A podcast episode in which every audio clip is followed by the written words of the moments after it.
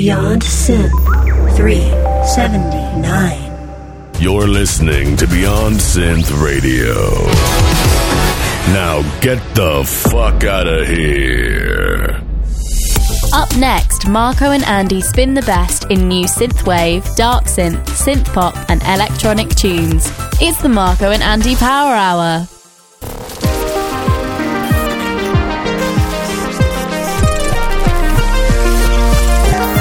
It's the Marko and Andy Power Hour.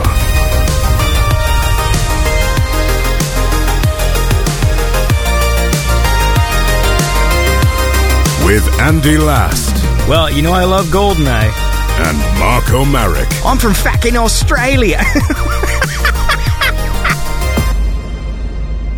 All right, it's time for a spooky Halloween Marko and Andy Power Hour. And as a gift to you this week, I'll do the intro, right? So you don't even have to do it. You don't get to get mad at me. That's fucking awesome, mate. Bloody hell, that's great. Happy Halloween, or Halloween's in a few days, or maybe it just passed. I don't know when this is going to air, but this is the Halloween show. Very excited about this one, Andy. We picked some dark synth tracks. Oh, yeah. I just realized that I haven't done birthday announcements in two months and uh, some other things. We watched the movie Dead Heat, which I guess is sort of a Halloween related. I don't know if it really is. Well, but- it, is, it, it does have horror themes, I guess, but it's more of a buddy cop action type movie, I guess, comedy. yeah. Yeah, yeah, I like it. That it's pretty good. So we watched that, so we'll talk about that. And we got all these things to do. I've got some ball school updates. Nice. I've been wondering about that. Yeah, since the last time I talked to you, I've gotten three emails from the ball school. So you know, it's uh, this is a proper Halloween show for people that don't know. I get these emails from some German gym that has like basketball games or volleyball games for kids, and it's called the Ball School. And for some reason, they send me messages. I'm on their mailing list. I don't know why the letters are in German. So maybe there's a German like Mr. Last out there. He's got the same email address as I do. And he likes balls. And he like likes you do. balls. See, that's why I wonder why I'm on the list because I love balls. But I feel like this German guy just likes them, so I don't know why. But whatever. Anyway, the point is we're all having a good time. It's spooky season. Are you having a good spooky season? So far, so good. I really like it here in America because uh, Halloween's a lot more celebrated. Being the northern hemisphere, it's fall now, so all the leaves are turning, and, and and it's just really cool. So, and you know me, I love horror movies and all things horror. So this is one of my favorite months of the year. I think we've talked about this before because I remember seeing pictures of you going to like Halloween parties and stuff when you were back in Australia. But was that was it more of like just like a fun adult like they would have the the Halloween party and get drunk? But yeah, it's more of a fun adult thing, and they have them around. They're not everywhere, so. I do get into that, but th- people don't really trick or treat. People don't decorate the houses. I mean, there's none of that. I mean, it really isn't. Here, it's really cool because everybody does. You know, kids still go trick or treating and stuff. Um, so it's pretty awesome. You know, it's not just an adult thing where you go out drinking to parties and stuff. It's it's a whole community type thing. You know, here I love it. Plus, it's spring over there when it's um, when Halloween comes around. So they should uh, they should change the date. yeah. Yeah, they should.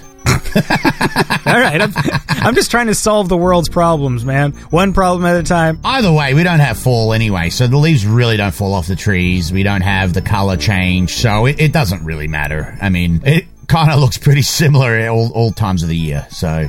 Well, I'll tell you what does matter What? is listening to cool dark synth music, and uh, we got some spooky tunes and some uh, just cool Halloweeny kind of tracks. And uh, let's listen to some right now, and then we'll keep chatting. Yeah, sounds good. I got a cool one here from Ron Cannon from the album Prisoners. I'm going to say this is brought to you by my awesome Patreon supporter, Mike Shima, the king of the Pattersons. He's a cool guy, and uh, thank you for your support. You and Mike Erdahl. I just posted the Mike Erdahl episode on YouTube. That was the one you and I did with uh, Mike. Yeah, that was cool. And we were talking about like cyberpunk and stuff, so I made him look like Johnny Silverhand from Cyberpunk. so it's just it cuts between you and me and CGI Keanu Reeves. Uh, but thanks for your support. And since I missed the birthday announcements, I would also like to say a very spooky belated birthday uh, from September 10th to Electromechanic. I hope you had a lovely birthday two months ago. Now let's listen to this.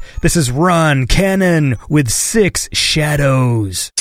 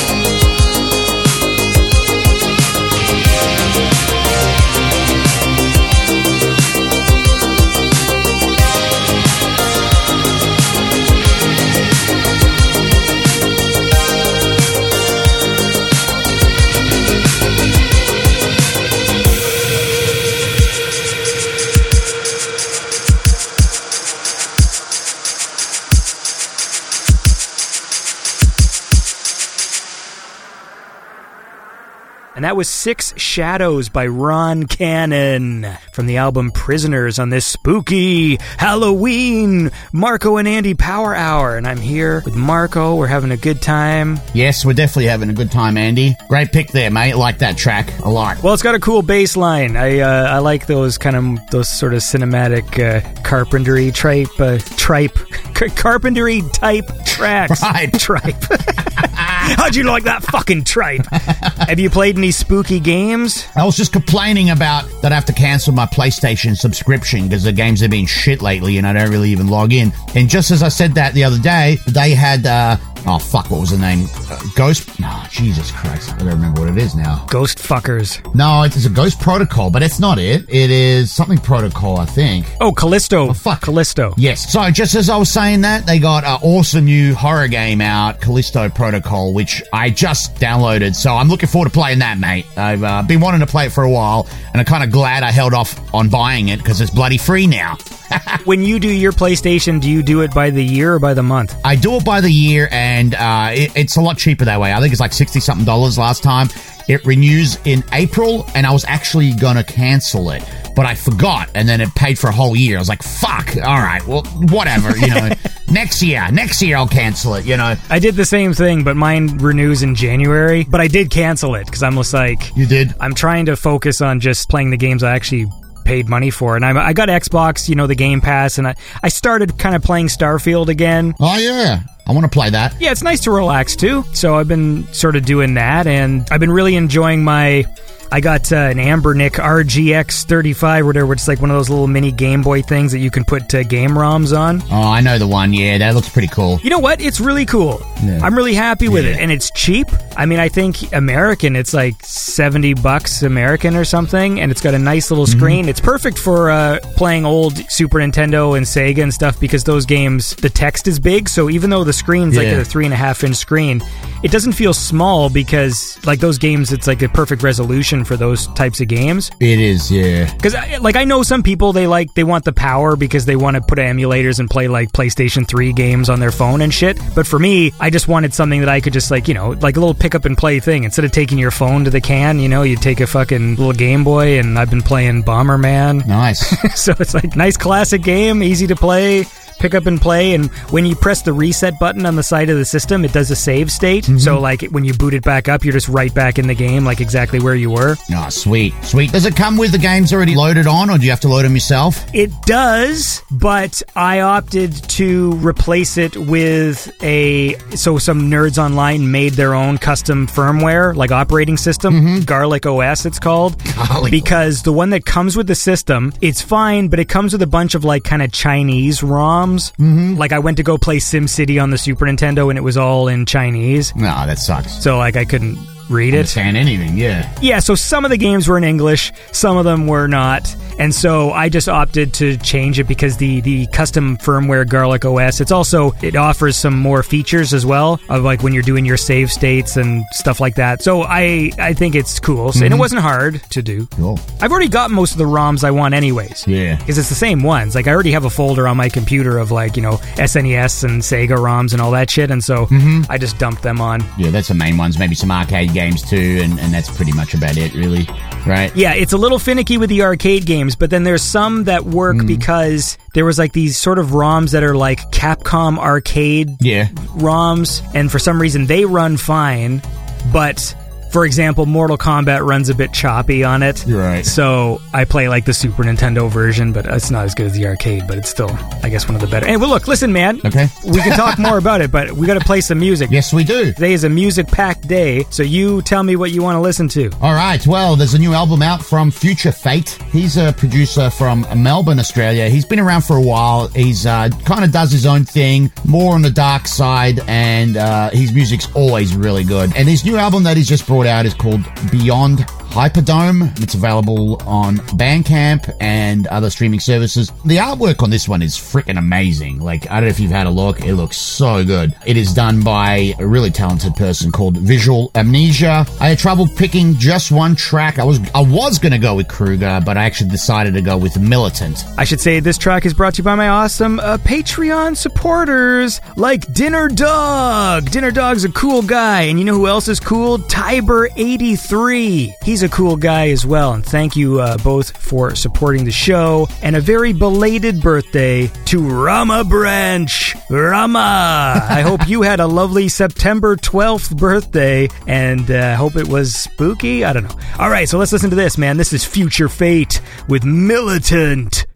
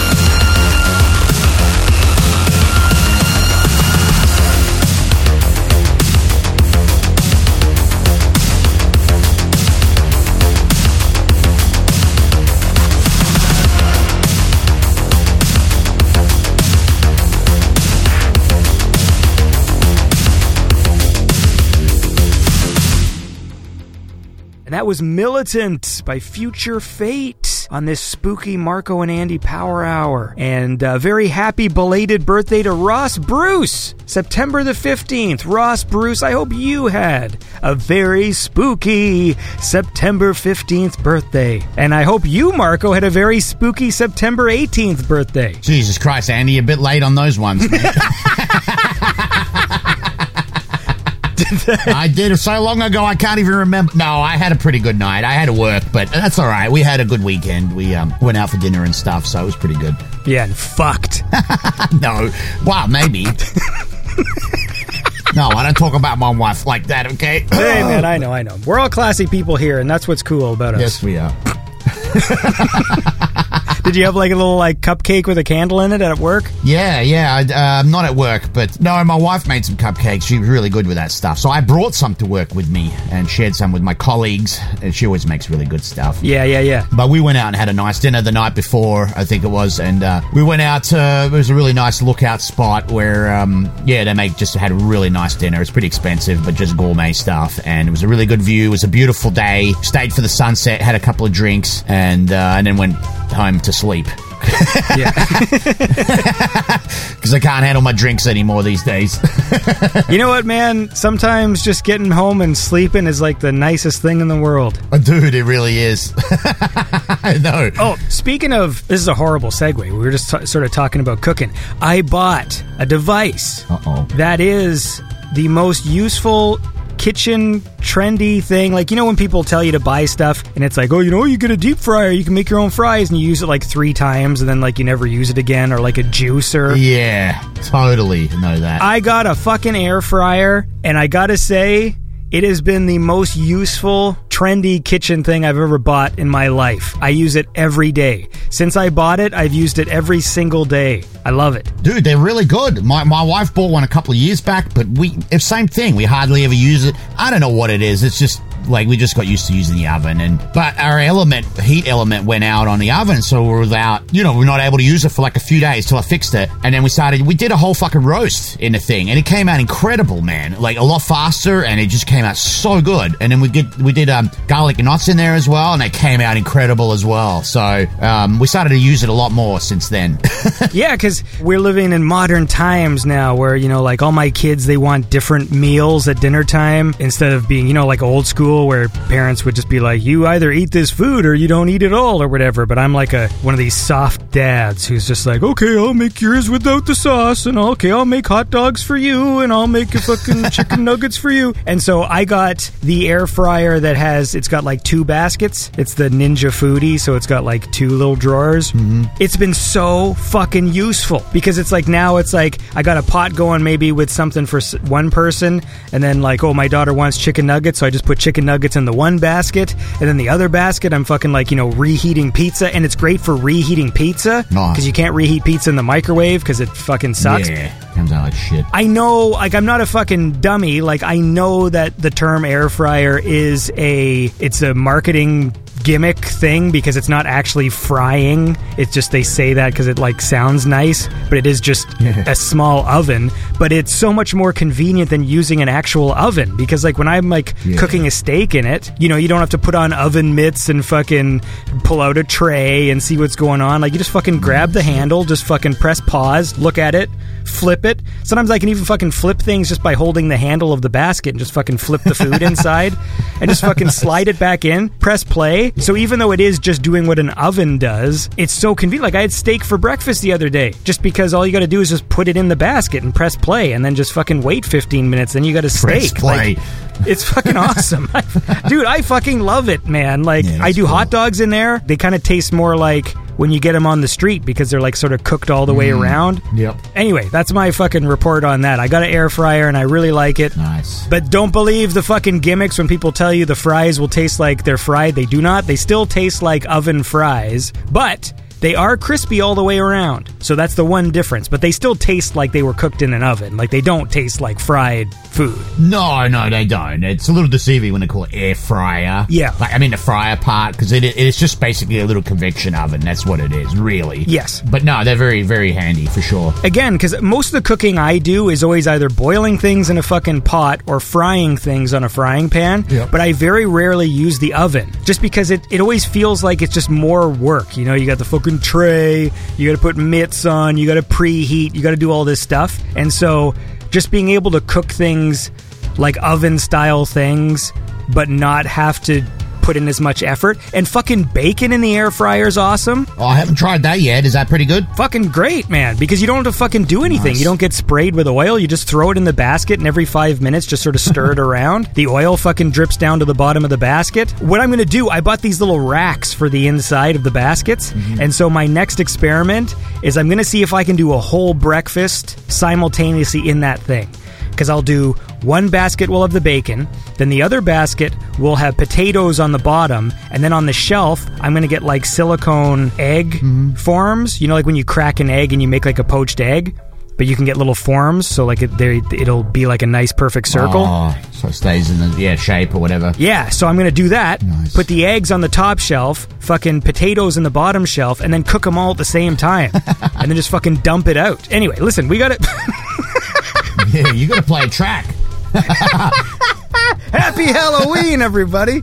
okay, so let's listen to this. Uh, I don't uh, actually know how to pronounce this artist's name. Surprise. it's S N T H S T R. At first, I thought it was Synth Star because of the missing vowels, but when I looked at their Bandcamp and stuff, it all seems to be dark synth kind of music. So I'm going to assume that it is Synthester, like Sinister. I did message them, but they didn't get back to me. So I'm just going to assume it's Synthester, and this is a track they did with PLTN. And it's uh, brought to you by my awesome Patreon supporters. We are talking about Brandon Decker. You're a cool guy. These have all been people in the $50 club, by the way. Very special people. Along with Timothy Carlton, the coolest guy in town. And uh, happy belated birthday to Krizak Hatterack on September the 18th. I hope your birthday was spooky. Now enjoy this track. This is Synthester featuring PLTN with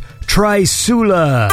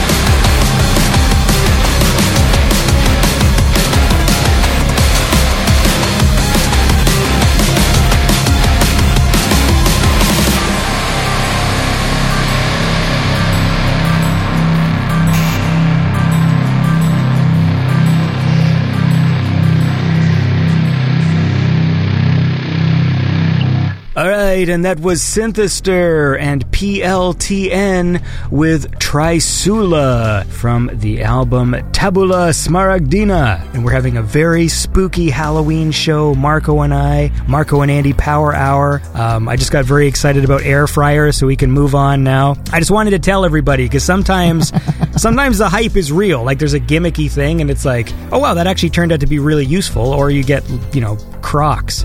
Actually, people do really like Crocs. yeah, I, I, know we don't want to keep going on about, but yeah, no, I do like it. Um, the only thing we try to do fries in there, and I actually probably probably prefer the fries in the regular oven, just because we put a lot of butter and fucking oil and shit on there. Seems to work better in the oven, but I haven't experimented that much with it yet, so we'll see. We'll see. Yeah, I'm gonna do some more because I, I, do want to try and figure out fries because it is convenient, like I say, because you can fucking shake the mm. basket. That's the nice thing is just taking it out of the thing and just fucking giving the fries a toss and just sticking it right back in and pressing play. That's like the best part of the whole thing. I haven't tried to do a roast yet, though. Oh, the roast was incredible. It was so fast and really it w- well cooked, evenly cooked. Is that when you do the thing where you put the, like, you sear the meat and then you put it in, but then you throw in, like, potatoes and carrots and stuff and, like, onions, like like that? No, I think we had we had a massive roast, so I only barely fit in there. It was like seven and a half pound beef roast. yeah, it was pretty fucking big. So we were like, fuck, I hope it fits in there. And it just fit in there, so we didn't really have room for a hell of a lot else. But no, it, it, it cooked it incredibly. Um, it was really good good.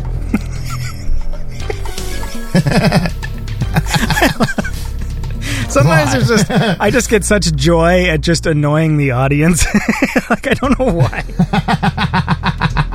You're an asshole. I just always picture those people just clacking away at the keyboard, like, what the fuck is this show? I still get those comments all the time. People complain when yeah. I take too long to ask a question, or just like, what is this fucking shit? There's too much talking. And then, like, to do a Halloween show feature. Power 85 wannabes. yeah, yeah. Which I still don't get that one. That one Someone wrote weird. that as a, as a comment. It's got to be a joke. Well, I get that it's, it's meant to be like a dig. Like it's supposed to be like, I'm insulting you with this sentence sentence, but I don't understand the sentiment of Hell, you were on Power 85 at one stage. I know. Like, well, that don't even make sense. That's what I mean. It makes no sense. No, that's the thing. My pet peeve in the world of like trollish internet shit yeah. is when people think they've got one up on you, but they haven't and they've just said something stupid, that is my biggest pet peeve in the world. Someone who insults you and they think they've just said something clever, like a clever insult, but it's fucking stupid or it doesn't make sense. That to me annoys me way more than an actual proper insult. Yeah. Or something that's true. Yep. Because that can cut deeper. Like if someone just like, fuck, you sound like an asshole, it's like, oh, maybe I do, you know? but when someone says a comment that's like, you, you can picture them sitting back at their computer, like, hey, got him. And you read the comment, you're like, this doesn't even make fucking sense. Like, you don't deserve to feel smug right now because what you said sucks. Like it's it's not a proper insult. Yeah, because they said fucking Power 85 wannabes. Yeah, that's weird. It's like, what do you mean wannabe? So if you make a podcast that plays synthwave, you're all just copying the first podcast to play synthwave music, as if Steve invented the concept of playing music and talking in between songs. And wouldn't that make Steve and Power 85 a radio station wannabe? Because that's how he structured his show. Like, is every radio station in the world just a wannabe? of, of the radio station that's in the next town over? Like, if you see a kid playing basketball, is he just a Michael Jordan wannabe? Like, if you see a guy driving a car, is he just a fucking Henry Ford wannabe? like, if you talk about a movie you just watched, are you a fucking Roger Ebert wannabe? Like, I just don't get the sentiment. It drives me crazy. I love it how much it bugs you. I just. Uh, to me, it don't bother me because it's just so stupid. But uh, I know, but I, like, I that's what bugs me about it. I, I get annoyed by stupidity more than I like when someone says just a real true cutting insult. Yeah, it can still hurt my feelings, but at least I'm like, yeah, they got me. Like you know, like they said a thing that cut to the core. it's just did nothing bugs me more than someone who makes an an insult and has that smug satisfaction of like gotcha, but what they said sucks. Mm. It's just like you don't deserve the fucking the satisfaction that you just said something that makes sense, but at the same time I don't know how to respond. Mm. I, I, just messaged back with their own name. I didn't say anything. I, was, I got a message back with something that is equally nonsensical. That's the only way I can fight this thing. That's the way you have to. You have to, yeah. Yeah, just just write back a, just a nonsense sentence or like some weird non sequitur. There's nothing to do with anything, mm. and just be like, "Hey, man, like that's what you get for fucking saying dumb shit to me." Listen, play, play you a song. Happy Halloween, Marko. Play me a song. Yeah. I got a nice dark synth track here from HeartBeatHero. Just came out on Friday the 13th, actually. And uh, the song is called Friday the 13th, too. Crazy, huh? Yeah. And uh, this is actually really good. Uh, I really like this one. Uh, well done, HeartBeatHero, Daniel. Well, how about this? And before we listen to it, let's do a special belated birthday shout out to Jonathan, aka Binkley. I hope you had a lovely September 19th birthday, and it was spooky, along with Vincent Tane, aka Vincent, on September the 20th. I hope your birthday was even spookier than Binkley's birthday. How about that? Now, uh, let's listen to this, man. This is HeartBeatHero with Friday the 13th.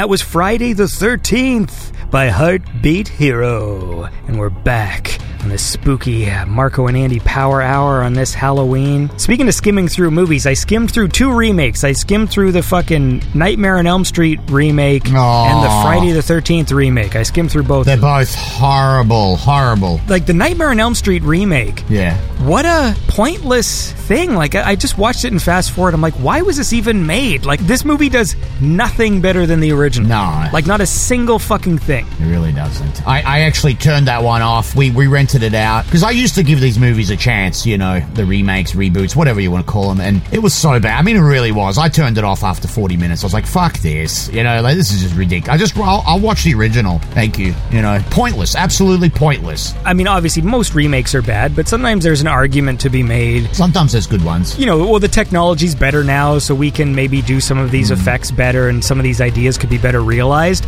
But in the case of like Nightmare on Elm Street, it's like nothing is better. Nah. Like the old one just has a cooler atmosphere. Freddy's way better. The effects are cool, like in the Nightmare on Elm Street movies. Yeah, the music's great. Yeah, yes, yes, yeah. Yeah. I skimmed through the Friday the 13th one as well. And that's another one that's really weird. Like they tried to they tried to sort of condense the story so it's like it's a remake but it sort of features the mom getting killed right at the start of the movie. I saw that one in the cinema, and honestly, like it was so unmemorable. Is that the word? Immem- unmemorable. Yeah.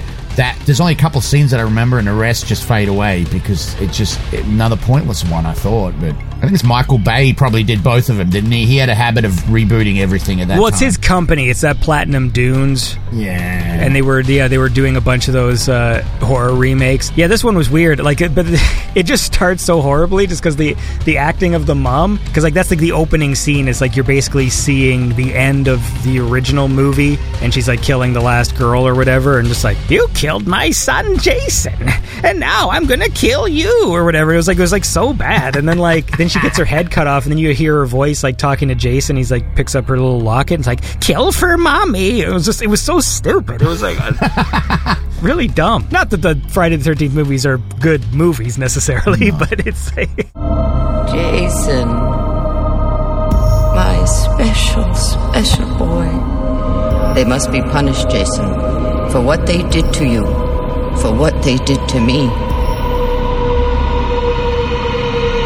Kill for mother. Dude, the worst was like in this. I still don't understand this exactly. There's a movie from some people like it, some people hate it, whatever. A Cabin Fever from 2002. I think was one of Eli Roth's first movies, and it was really good. I really, really liked it. Okay, so that movie was great. Then they decided to do a, uh, a reboot, remake. I don't really understand what happened there. It came out in 2016 and it's literally the same movie, scene for scene. Everything's the same, and it's even got some of the same actors. And I'm like, what? What am I going? Is this like a parallel universe or something I'm in? Because I just don't understand why they even bother doing this. It's not even that far apart. Like sometimes they'll do. I get it. Maybe it's been 40 or 50 years and they want to bring it to a new audience or something. But the, the other one isn't even that old. Like I just don't understand why they did it. It's exactly the fucking same. and there's also been these weird unnecessary remakes in TV, like especially when they localize a show for like an American audience, for example. But like we all speak English. Like there was this crime drama in England called Broadchurch, which had like an actor who played Doctor Who, and then they did an American version where David Tennant plays the same character, and it's a similar story, but it takes place in the states, and he just does like a weird American accent, and it's like just why? Like we all we all speak and understand English. Like just watch the British one. You know, like sometimes what makes a movie or TV special like is the location, like it is the actors. You mm-hmm. know, maybe the charm is the fact that you know the movie or show you know takes place in like a quirky English town or some you know remote place in New Zealand or something, and like I can understand doing a remake if there's a language difference, like Right, if the show yeah. was originally like a Danish cop show or something. Yeah. But when it's already in English, Yeah. I don't know if they think like just American audiences can't take it or whatever. But then I don't know. So strange. I just don't. It just seems like such a waste. Like just like just make something else. like I don't know why. Anyway, whatever. Fuck them. I don't get it. I don't get it. The point is that Friday the 13th is a spooky time, and nothing's more spooky than listening to cool, dark synth music. So I'd like to listen to another track. And, you know, it's kind of hard to do a dark synth show without listening to some Deadlife. We should do that now. I've been thinking about him lately because he was playing Baldur's Gate 3, I think, when it was back in the beta. Mm-hmm. And uh, we talked about it, and that was before all the hype about the fucking uh, bear fucking and all that shit. You always bring that up.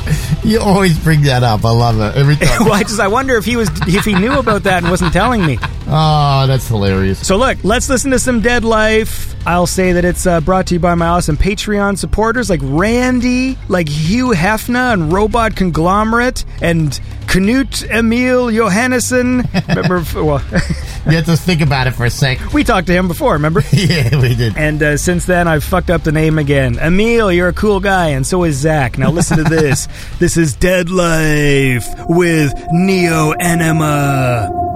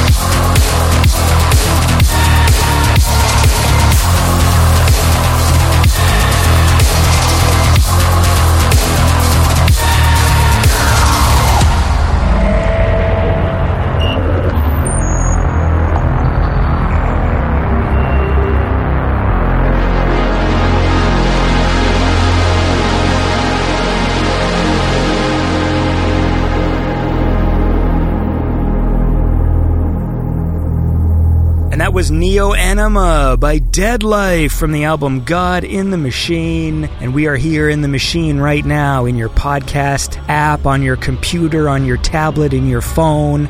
Marko and I having a spooky Halloween. Yes, we are. Indeed, we are. And uh, I thought you'd like to know that, dear parents, due to no, was it now? I'm looking at the, I'm looking at the ball school announcements.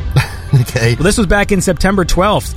Dear parents, due to illness, we have to start the ball schools tomorrow, September 12th. Cancel again.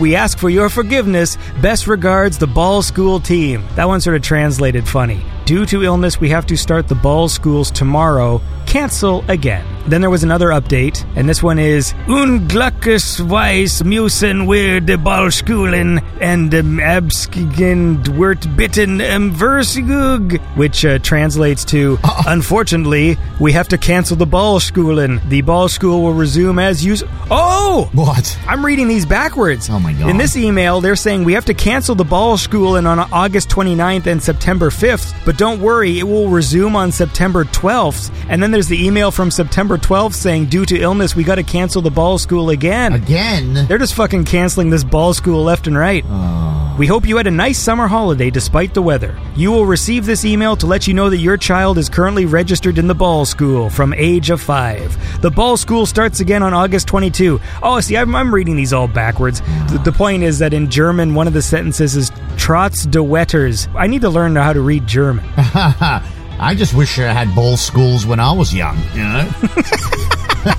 Like, what am I supposed to do with these things? I like balls. You have balls. So did. Uh, so are, are you telling me you played Callisto Protocol? no, I just literally just today I had to set an alarm because I keep forgetting because I've been working a lot. I set an alarm to remind me to fucking download it. Well, at least to first off just to accept it, so it's in my library, you know. Yeah. And I'm in the process of downloading it, which I got slow internet, as everybody knows. So it's going to take forever. But no, I just had to make sure I don't miss out. You know, I missed out before. It's like ah, I didn't even check all month, and then it's like ah, fuck, man, they had some great free games, you know. So no, I was pretty stoked to get that one. That's that's yeah, definitely. You don't want to play Gotham Knights? No, not really. Uh, I was thinking about playing uh, Resident Evil Village too. I still have that, and I haven't even played that yet. So I should be playing it, seeing as it's October. Yeah, yeah, yeah. But I don't have a lot of time because we're watching. A, I'm trying to watch a movie every day for October. You know, so I see a lot of people doing it online, and we've been doing it for. This is our third year that we've uh, that we've been doing it. So Any good recommendations? I have plenty, but uh, you don't like him, So Well, I mean, for the audience. I mean, look, I, I'm not a big fan of like movies that are just about fucking gratuitous mauling and torturing of people. But, then you definitely well, you definitely won't like Terrifier 2. then. Yeah. um, we watched that the other night, and that is so much gore. Like, but it's practical effects too, so I really liked it, and it's done quite well. I honestly didn't really like the first movie. I thought it was pretty average. I don't think it was terrible. I just just wasn't anything that good. But the second one's pretty good. It's a little long winded. I think it goes for like two hours and ten minutes, and I'm not really sure why.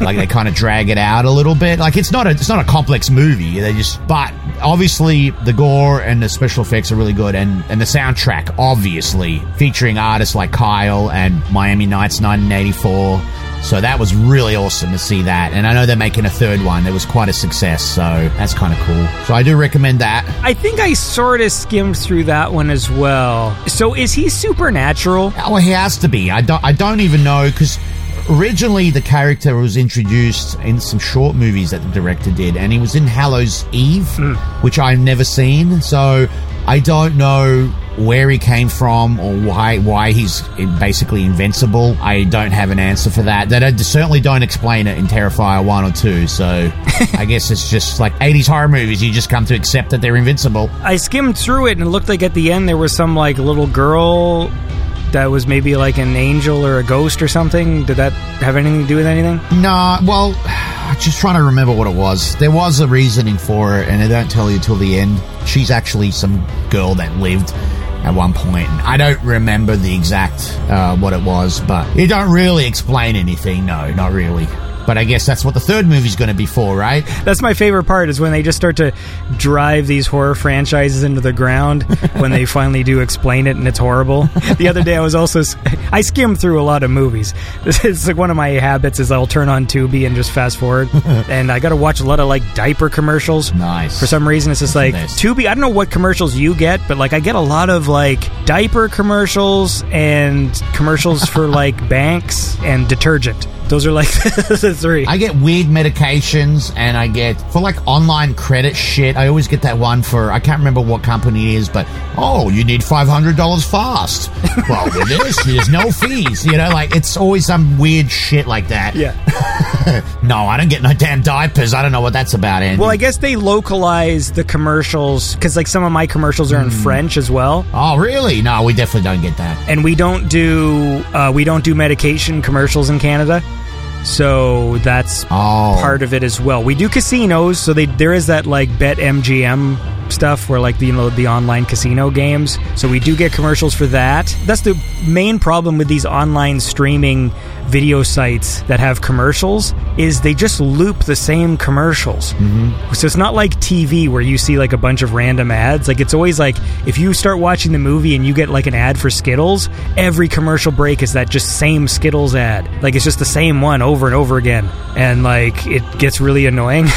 just like it's like all right, I've seen this before, and it is really weird to be watching a whole fucking horror movie and then just cuts to like just like laughing babies in a diaper commercial, and then like then it just Yeah. cuts back to like oh here's this fucking weird clown like just filleting some lady, and then it's just weird. laying.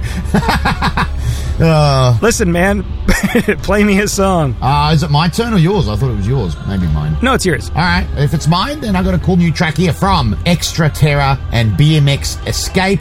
Cool little collab. It came out in time for Halloween. The track is called Neurovolt, and it bangs. Yeah, man. Well, fucking, I like cool music. What? Fuck me. I'm sorry. I don't know what that was. Oh, that's great. Jesus Christ, ten years, ten years plus doing this show. Listen, I want to, uh, I want to wish a very, a very belated uh, Halloween birthday here. We're from October the second. We got Franz Varga, and on October sixth we got Cheddarack. Happy birthday to both of you. I don't even know if those guys even listen to the show anymore, but look, happy birthday to you guys, and uh, belated. But I uh, hope it was spooky and cool. They gave up listening because you wouldn't. Hey, man. you know, you wouldn't say happy birthday to them. They go, it, it, it happens. Sometimes people they that- died waiting. Sometimes, you know, people want their shout outs, man. When they don't get it, they're like, hey, man, where's my fucking shout out, bro? And I'm like, fuck you. As I continue to hemorrhage money, let's listen to this. This is Extra Terra and BMX Escape with Neurovolt.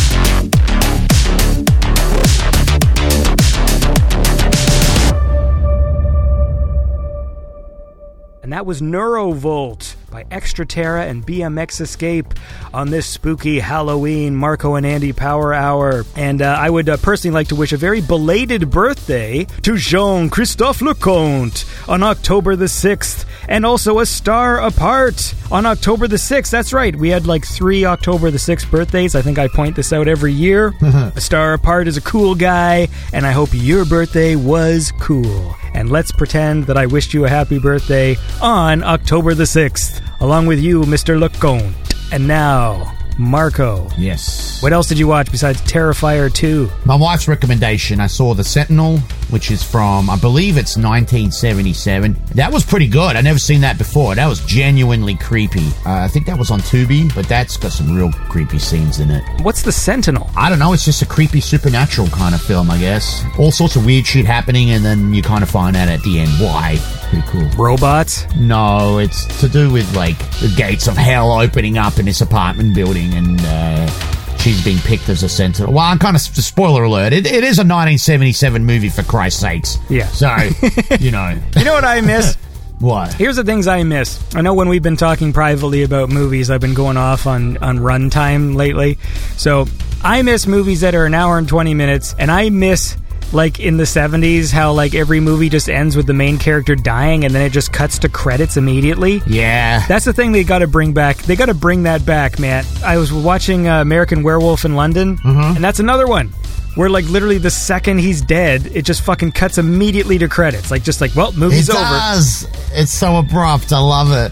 I love Yeah. movies like there's so many movies like that, especially the 70s, because it's always just like this weird, dreary thing, and then it'll just end, and the main character's just standing there, and all of a sudden they just get shot out of nowhere and just fall over, and then it does like one of those really long zooms where like it starts and it's really grainy because like it's like on old film they probably have like a bunch of manual fucking lenses to do the zoom in, mm-hmm. and then it just zooms out this weird grainy shot of just the main character dead, and then it just starts playing weird synth music with the credits rolling. Like that to me, that's an ending. All movies should end that way. Yeah, I love those old endings. They don't do it like that anymore. I, I don't think my wife likes them like but I, I got so used to watching the old movies and a lot of them did end like that and there's real morbid endings like for me the best ending is when all the everybody dies Yeah. it's like great No, those are awesome. I mean, the one thing that frustrates me about like the the slasher movies, mm-hmm. they always feel pointless to me because it's like an hour and a half. You're watching the thing, and then they think they've killed the bad guy. Mm-hmm. The whole thing is building up to how do we defeat him?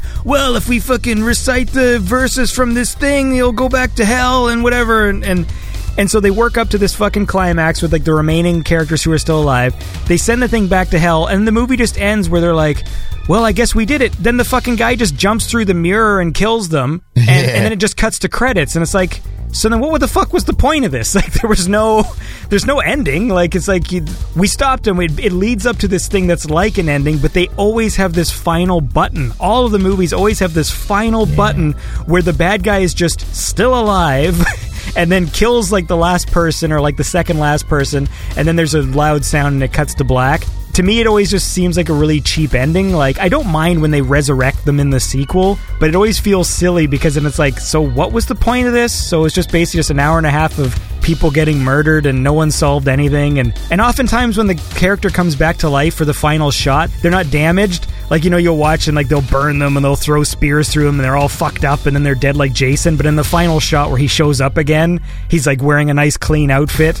Like he got to reset or whatever. And it's like it just every movie man just oh we finally defeated freddy in his dreams. And then oh but he just comes out into the real world and pulls the mum through the window. And like so he can do that? So like you didn't stop him and he has the power to come into the real world and suck people through windows? Like anyway whatever. Yeah no i love those endings. I mean it, i don't know. It is, it's ridiculous. It's like the original friday the 13th you know like she's in the water in a canoe or whatever daydreaming and then the Jason actually jumps out of the water and grabs her. It's like it's just so fucking ridiculous. I love it though. Also, it makes no sense. Hmm. So, like, the lady's just like, "Oh, my son drowned or whatever," and he just was just living in the forest. Yeah. like at no point ever tried to make contact I- with his I mom. know. Like, Well, it's it's the fir- oh, right. It's because the first one, it's like it's just the mum's the killer, right? So Jason's non-existent. He's dead in the water or whatever. You know, I guess they never got the body. I don't know. And then right at the end of the movie, it's like, no, now it's Jason. He just decided to jump out of the water finally, and uh, and now it's going to be him. You know, like it is. It's just so out there, but we all love it. So yeah, it's just it's always so silly because like there's always that point where I'm waiting. Like if it's a supernatural film, it always ends with someone they put their head down and they look up at the camera and scream, and their face kind of goes pale. It's like.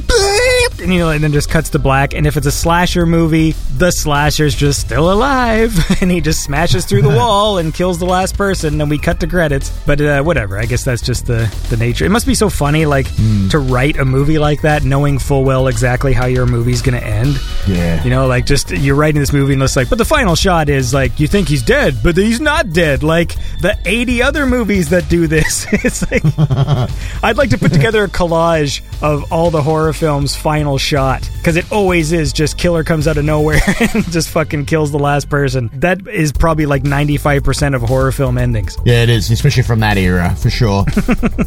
But look, I'll You tell you. track for us? Yes, well, that's what I was going to say. But I'll tell you, I'll tell you the trend on this show is to listen to cool music, and uh, I got a cool one here from Replica from the album Hades. That's hell, and it's a spooky place to be, especially on Halloween. And I would like to say a very belated birthday. Hey, it was Miami Knight's uh, birthday on October the eighth. How about that? Uh, yeah, he doesn't listen to this, so I don't care. Um, Nah. We got uh, Energon Cubes on October the 16th. I hope you had an awesome October the 16th birthday. And Rachel and Sarah Buchelman. Happy birthday to the Buchelman sisters, uh, is what I would have said on October the 18th when your birthday was. Happy belated birthday to you. And now let's listen to this. This is Replica with Descend to Hades.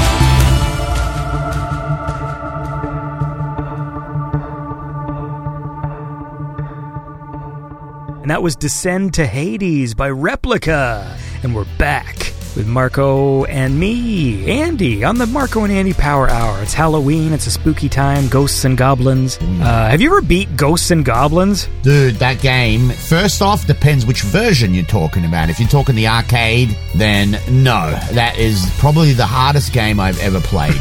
and I tried, I tried to beat it again about two, three years ago. Oh man, I just about, I stayed up all fucking night because I got up to that last bit and I still couldn't beat it. Fucking game. it's one of those things where I know people love their retro games, and I always talk about how they're too hard, and like I sort of get bored just because of how hard they are. That game's fucking stupid. I love the music. I want to like that game. When I was a kid, I wanted to like that game because it's you know it's like you're fighting zombies and stuff and you're a little knight and the music's great. But i never made it literally past like the third screen like not even level. Like i uh-huh. just it's so hard. Like you just have to constantly be throwing your weapons. Like you basically have to be mashing the, the attack button. You constantly be going left and right and it's just so it's too much. Like and the villains just keep coming. Hmm. So you never get that satisfaction of like clearing a screen and moving forward. Like it's just that game's bonkers. It is, it is, and I mean, the furthest I've ever been is is not the final boss, but the boss before that. So you've got these two goblin guys flying around that you have to kill, and and one's you usually fight one, and one's hard enough, but you can manage. But there's two, one on each side, and it's fucking man, it's so difficult. But the problem is, you beat those, and with all those all that series of games, uh, especially the early ones anyway, if you finish it, you have to go through again and play again with a special weapon. So you've got to go through twice. Like it's crazy. The original Ghosts and Goblins, and that was like a fuck you to everybody. That's the way I took it. It was like, right, I finished it, and now you're telling me I got to start again and do it one more time. It's like, what? It should just so it should just be a picture of the developers all just giving the finger. Yeah. And that's just the thing. it doesn't even say the end or congratulations, just fuck you. So I was a huge fan of those games. Okay, massive, right? I had Ghosts and Goblins on the Commodore 64, and um, that was a lot easier on that version. Anyway, so that was the hardest one. Ghouls and Ghosts, and people will complain that's hard. It's really not that difficult. Compared to Ghosts and Goblins, it's fucking easy. But I had that on the Mega Drive, and I played it a lot in the arcade, and that was the same thing. You have to play through again. But at least it wasn't anywhere near as difficult. And then uh, Super Ghouls and Ghosts was the same freaking thing. Yeah, those games are great though. Even even the first one, I have a special place in my heart. but it's more like a pain in the ass. But uh, yeah, that that was ridiculously difficult, man. Well, the song is cool. It is. It is. Was there ever an official reason why it's called Ghosts and Goblins, but then also Ghouls and Ghosts? No, no, it's a sequel. It's a direct sequel. Oh, is that it? Ghouls and Ghosts is the sequel to Ghosts and Goblins? Yes, Ah, yes. But instead okay. of calling it Ghosts and Goblins 2, it's called Gu- Ghouls and Ghosts. Then the third one, which is was not released in the arcade, Super Ghouls and Ghosts, is a completely different game, and it's a sequel again. It's the third one, and it just builds on the second one. And it's only it was well, I think it did get released on Mega Drive, I I, I think, but it was originally a release for um, Super Nintendo, and that had really good graphics and bigger levels and, and better weapons and shit like that. But they're all sequels, yeah, to each other. Okay, well that's an easy enough explanation. I was like, for some, I thought it was one of those weird translation things. Like it's just it's Ghosts and Goblins in the arcade, but then on console they changed it or whatever. But I guess I wasn't paying close enough attention because the game was so hard that I, Yeah. I just gave up like a little girl. Well, I remember being a kid, and it was like I must have been like fucking six years old or seven years old, and we used to go to the arcade that was right at the cinema when we went out as a family. And you know, my dad would give us a few quarters. Well, they weren't quarters; they were twenty cent coins because we didn't have quarters in Australia. But and me and my brother would have like half an hour to play some games, and and Ghosts and Goblins was you know the, was there, and I had already had a love for horror movies. I, You know, began pretty early, and that was probably the first dark horror themed video game I think that there ever was, you know, especially in the arcade. I just it stood out to me, you know, the music and the and the aesthetic and everything and it's pretty cool anyway. I think it was released in 85 originally, I'm pretty sure, so pretty old horror game there. Yeah, it's a weird that they haven't tried to reinvigorate that franchise somehow. Wow, they kind of have. They kind of have. They did a couple of times. They had Maximo or whatever it was called, but it really I I didn't really like them. They were kind of 3D. That was in the 2000s. Oh wait, you're right. Never mind. Yeah. I knew this. And then they had a new one that just came out, which was more retro style. And I got to remember what it was called. And I've been meaning to play it, but that Only came out a few years ago, I guess. Was it? You mean is it one of those spiritual successor games where it's not called Ghosts and Goblins, but it's the same type of game? No, I think it might be, and it might be by the same company, but it's it's gone back to its roots as far as it's a side-scrolling, low pixel kind of game. You know what I mean? Instead of trying to go into yeah. Okay. It's called Ghosts and Goblins Resurrections. Okay. I love it. Just it's just I love the go-to like what should we call our sequel if you're not going to put like numbers there and there's just some guy it's like well it's either retribution, uh, resurrection, revelation, whatever you know what I mean like there's just like five words that people always slap on the fucking Yeah. Well, how about this? Yeah. How about we slap on some cool music? Hell yeah. It's your turn. I got another phenomenal track here. This is another banger. Uh, there's been really good music coming out this month, man. And this one's by Fool and Waveshaper, another awesome collab. And the track is called Encounter. And it's brought to you by my awesome Patreon supporters, Waylon Kasky Geospatial, your friendly neighborhood raccoon Petey, and Bob Newmark of the Cargo Cult Luau. Happy Halloween to you all. And this is Fool. So you say Fool? Uh, Does it stand for something? F O O L, because there's periods after all the letters. Maybe. I just thought it was Fool. Like, for some reason, it reminds me of, and I'm probably completely way off here, but like the character in People Under the Stairs. I don't know why it makes me think of that. Well, it's appropriate on this Halloween. This is Fool and Waveshaper with. Encounter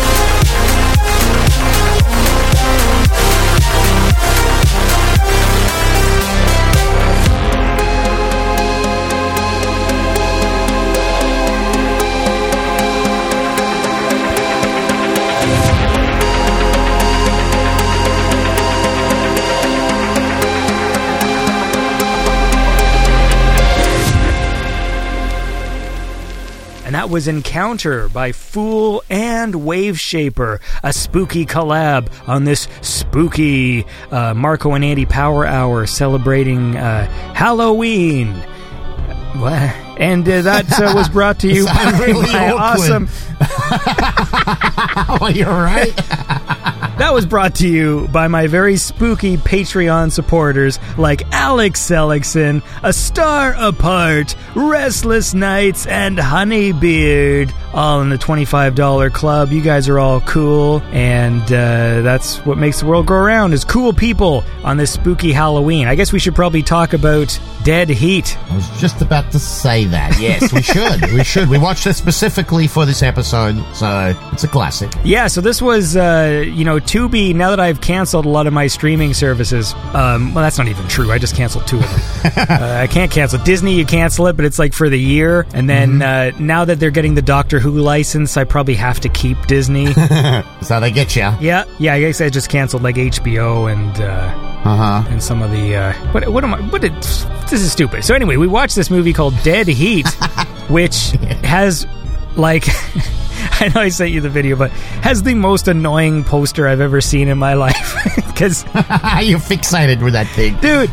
Okay, so for people who don't know, it's this it's this movie with Treat Williams and Joe Piscopo. Well, it starts out it's like some weird kind of buddy cop sort of movie, but you know something's kind of off because like the level of violence is really high. Like there's a shootout at the beginning, and they're like shooting these bank robbers or these jewelry robbers that aren't dying, and they just they take a lot of hits, and then it becomes like kind of science fictiony because there's like this resurrection machine. But the point is, on the, on the cover, it's fucking Treat Williams, and he's like the uptight. They're cops, and he's like the uptight one who wears a suit, and Joe Piscopo's the cool one who wears like a fucking tight shirt and a fucking leather jacket, and he like doesn't play by the rules or whatever. That shirt is so fucking tight. Yeah.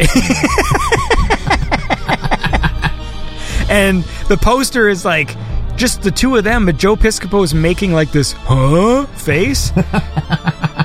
and he's got these kind of googly eyes a bit and this sort of mm, short kind of mullety haircut. And he just looks so stupid. Like the look on his face is so annoying. And every time i scroll past that picture and see his face i sent you a video when i was on tubi and i just fucking zoomed in on his face. Because like fuck this is so stupid looking. Anyway. Yeah, it's a classic. I, I watched it probably the first time, maybe 10 years ago. I enjoyed it. It's, it's a pretty funny, entertaining B grade movie. And then we watched it again last night, obviously, in preparation for this show. But I don't even know where to begin. There's just so many funny scenes and funny things that happen in this movie. I think it's edited pretty well because you don't really get bored at any point. It's not too over drawn out or too long. And there's a lot of action in it, which is cool. But yeah. What were your thoughts on it, Andy? First of all, I'll tell you what I loved was that it was an hour and 20 minutes. So that was my favorite thing. I'm a big fan. The second I saw the runtime, I'm like, this is awesome. When you're making a B movie, man, like I'm I'm just done with fucking 4-hour movies. Like they should stop. I just yeah, I'm fucking over it too. it's frustrating. So I think what was this is just sort of a thing that happens with all B movies is they just they're tonally they're always sort of off and weird and like the directors make weird choices and like right off the bat the second there's like these jewelry store robbers and they put on these weird masks. It's like so instantly the masks they're wearing already make you go what a weird choice this movie's making. Yeah. What are those masks they're like kind of I don't know. those wrestling masks from like the 30s or whatever that just cover the top of their head, but like you can still pretty much see their whole face. And then they put on these weird masks, and then the tone of the movie, it's trying to be a, like a horror comedy. Like I think that's what it's yeah, at its core. you know, like an Evil Dead type thing. Yep. But it doesn't quite have the like Evil Dead works. I think well, you know, like where it like blends the comedy and the horror aspects like really well. This movie sort of like the tone is just sort of confusing, where you're sort of like, what is this movie? Like at the beginning, there's this shootout, and they're shooting these uh, diamond store robbers and they don't die, so they just keep on getting hit, and there's like blood everywhere, and they're just killing all the cops. Like there's all these police Right. officers, but then Joe Piscopo is like making jokes. You're right. They're acting like just like, oh, just another day at the office. Hey, Rod, you're a little too early in the morning for this, isn't it? Why aren't these guys dead? We've hit them about 50 times each. Maybe they're just flesh wounds. Will you cover me, please? Can I borrow your car, Lieutenant? Absolutely not! Didn't 10 police officers, like your coworkers, just die, like in front of you? Like, Yeah. just, they're getting blown away, but like, I think they're trying to play the scene as like a comedic action scene, Mm. except so many of the cops are dying that it's like, what a weird choice of tone I here. know. it's like, it's just, it just feels As if wrong. you'd be having a fucking laugh. Yeah, it's like, it's just, oh, you know, and then, and then the then the one guy like, oh, you always never play by the book, and he's getting all mad at Treat Williams, and it's just like, dude, like your fellow officers are getting mowed down, like. Dude, and then I know, and he goes, "Wait till the sergeant hears about this," and then they get grilled in the office afterwards, and they literally took him out. You're more worried that they didn't follow the book than there's ten police officers, and how many lives they probably saved by killing them. Like, I don't. That scene is weird. Well, no, 'cause- but the whole movie is like that. Yeah. Where it's like every moment, just like, there'll just be these scenes where you're like, shouldn't the characters be taking this more seriously, or should this movie be a lot sillier in order to really sell the comedy aspect, you know? So, like, that's why this whole movie is so weird to watch because it's sort of not any. Like, I, I get that they're going for the fucking horror comedy thing, but it's just either not enough of any one thing, and so it just comes off as weird, but it was still like entertaining to watch, but it's definitely like, what a weird movie this is. like, just, I want to keep talking about it, but I want to listen to uh, another track first. Okay. I would like to listen to some Scandroid Ooh. on this spooky Halloween. There's a cool track called Shadow of the Drones. It's brought to you by my awesome spooky Patreon supporter. I just keep saying spooky. I don't even try to find You do. You keep Halloween synonym. it's just spooky. Whatever. Fuck you. Not you, Marko. I mean the listeners. Uh-huh. So, thank you very much to my awesome Patreon supporters, Johnny Five and Ken Giroux, Forged in Neon, and Joshua Winter, and Toots. That's right. Happy Halloween to all of you, and I hope you dig some Scandroid. This is Shadow of Drones.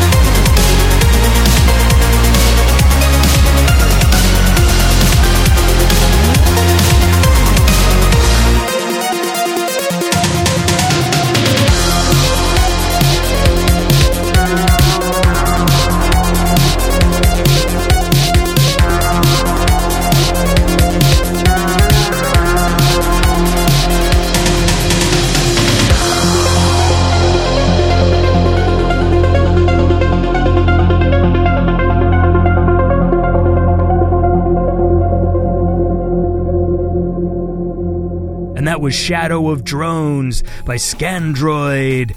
On this spooky Halloween show, Marko and I are just chatting about the film Dead Heat, which we uh, just watched.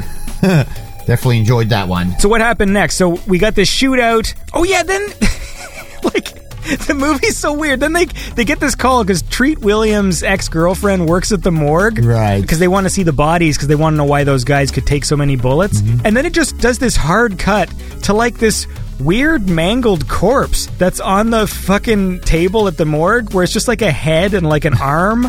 and then Joe Piscopo had these weird lines. Yeah, they're supposed to be funny, yeah, but they're not really. They go to that drug lab to follow the lead because like the the morgue lady's like, you know, there's this chemical involved in like these two guys being like zombies or whatever. So like so they go to this company, this drug lab where the who bought a bunch of the chemical, and then there's a secret room. So there's two rooms. There's a suffocation room, like a decompression chamber where they kill animals that they do animal testing on, and then there's another room which is the secret room you're not supposed to go into. So Treat Williams is like, okay, well I- I'll I'll take the lady away, and then Joe Piscopo is like going to sneak in afterwards, and so he just goes, yeah. I got to take a leak so bad my teeth are floating. Was the line? That's right. Uh, you know, Miss James, I gotta take a leak so bad my teeth are floating. Is there a little boys' room around here? I just got pee pee. Down the hall. Give me a second. What a weird line. And then he walks around the corner and then just walks back. And then he opens the door. And then this is where the film just gets even weirder because up till this point, it's just like this weird kind of action comedy sort of thing. And then it just goes full sci fi because in this room is the resurrection machine. It's a big, like, sci fi set. It's sort of like a circular room with this weird machinery and like this giant machine in the center of the room. And then he just starts fighting this monster Yeah. which actually looked pretty good. There was Yeah. a few actual makeup effects in this movie that were actually good. Yeah, that thing was freaky. It had like two heads molded into one. I don't know what was going on with his head, that weird zombie thing, but Yeah, n- having seen the whole movie, I don't know what that was supposed to be. because at no point did they say they were making mutants in this place. No. So what was that? I don't know. Was he a resurrected person? If so, why did he have a mutant face? Beats me. Like, seriously, what was that? Like, I was like. But then he starts fighting this mutant, but no one's really acting like it's as weird as it is. Like they, like the whole direction of this movie, like no one ever acts the way that you would. Right. So they're fighting this thing and they're still cracking jokes. Like this thing's almost killing him, strangling him, and he's still cracking jokes while it's going on. It's like fucking what the fuck? Aren't you freaked out Yeah. by this fucking mutant thing?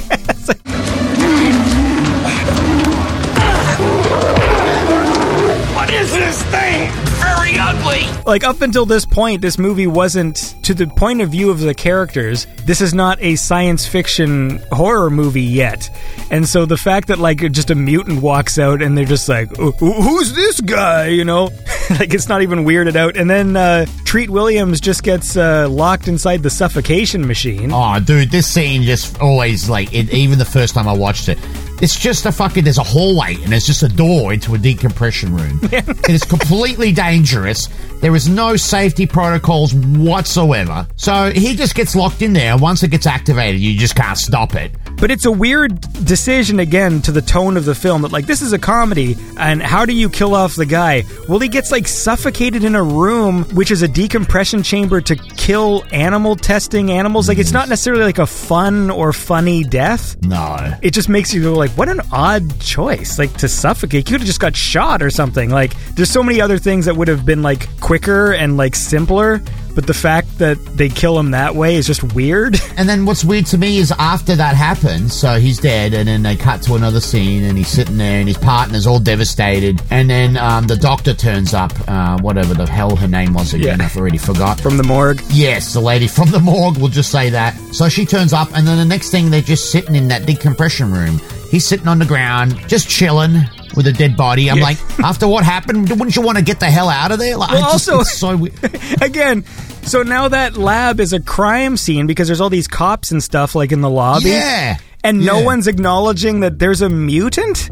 Like they fought a mutant, Right. man. Like but no one's even talking. They're just like, "Oh, weird that your partner's dead or whatever." And then Joe Piscopo does his like sad acting and he's like, "He died the way a dog's supposed to die." Got locked in the decompression room. Died the way dogs are supposed to die. in a compression chamber? Like, what the fuck? Like, it's just such a weird line. Doesn't make any sense. And then the morgue lady just understands instantly how to use the resurrection machine. Yeah, right. She just knows. This is how they do it, Doug. This is how they resurrect the dead. Get out of here. They just take Treat Williams' body into the other room where the resurrection machine is. Again, there are cops in this building, but they sort of forget. You know, they had like the one shot they filmed of like all the police officers in the lobby, and they just never really acknowledge that there's police officers in this building again because they just take his I corpse. They, And there's a resurrection room. There's a resurrection room. None of the cops have investigated it. And they just take the body, like you said, of the partner in a room and they just resurrect him. And no, but it's not a big deal. Well, no one acts like anything is a big deal in this movie. like, if my day started with invincible jewelry store robbers and like half the police squad murdered and then like fighting a two faced mutant next to a resurrection machine, like, I feel like I'd say something about it. Anyway, look, we'll keep talking about this stupid movie, but we first we got to go to a break. So uh, let's do that and we'll be right back. Son, I want you to have this. My keyboard. You kept it. Aye. I thought you hated my music. Son, I know that you're not like me, you're your mum. We'll take care at farm, but you have a gift, and you need to share your music with the world. I will, Dad. This summer, witness the true story of the man who created the music the world would hear with Adam McNabb, They'll play your music from every speaker in the world. Alex Chod as Mr. Cisco, Hey kid, I hear you got a song for me. and Andy Last as Tim Carlton. Yeah. I got something you might like. People are out there on hold every hour, every day. They're sitting there listening to the worst music there is. Tim, it's enough. Who cares? God damn it, I care! I care. Discover the true story of Tim Carlton, the man who created the greatest hold music of all time. You motherfuckers like music! Man, this is a jam. What is this? I call it Opus Number One. Oh, well, well, my wife was dying, and I called the hospital, and they put me on hold. And then they played your music, and your music brought her back. Your music brought her back to me. Please. Call me Tim. Opus number one The Tim Carlton Story. Rated R for graphic violence and sexual situations.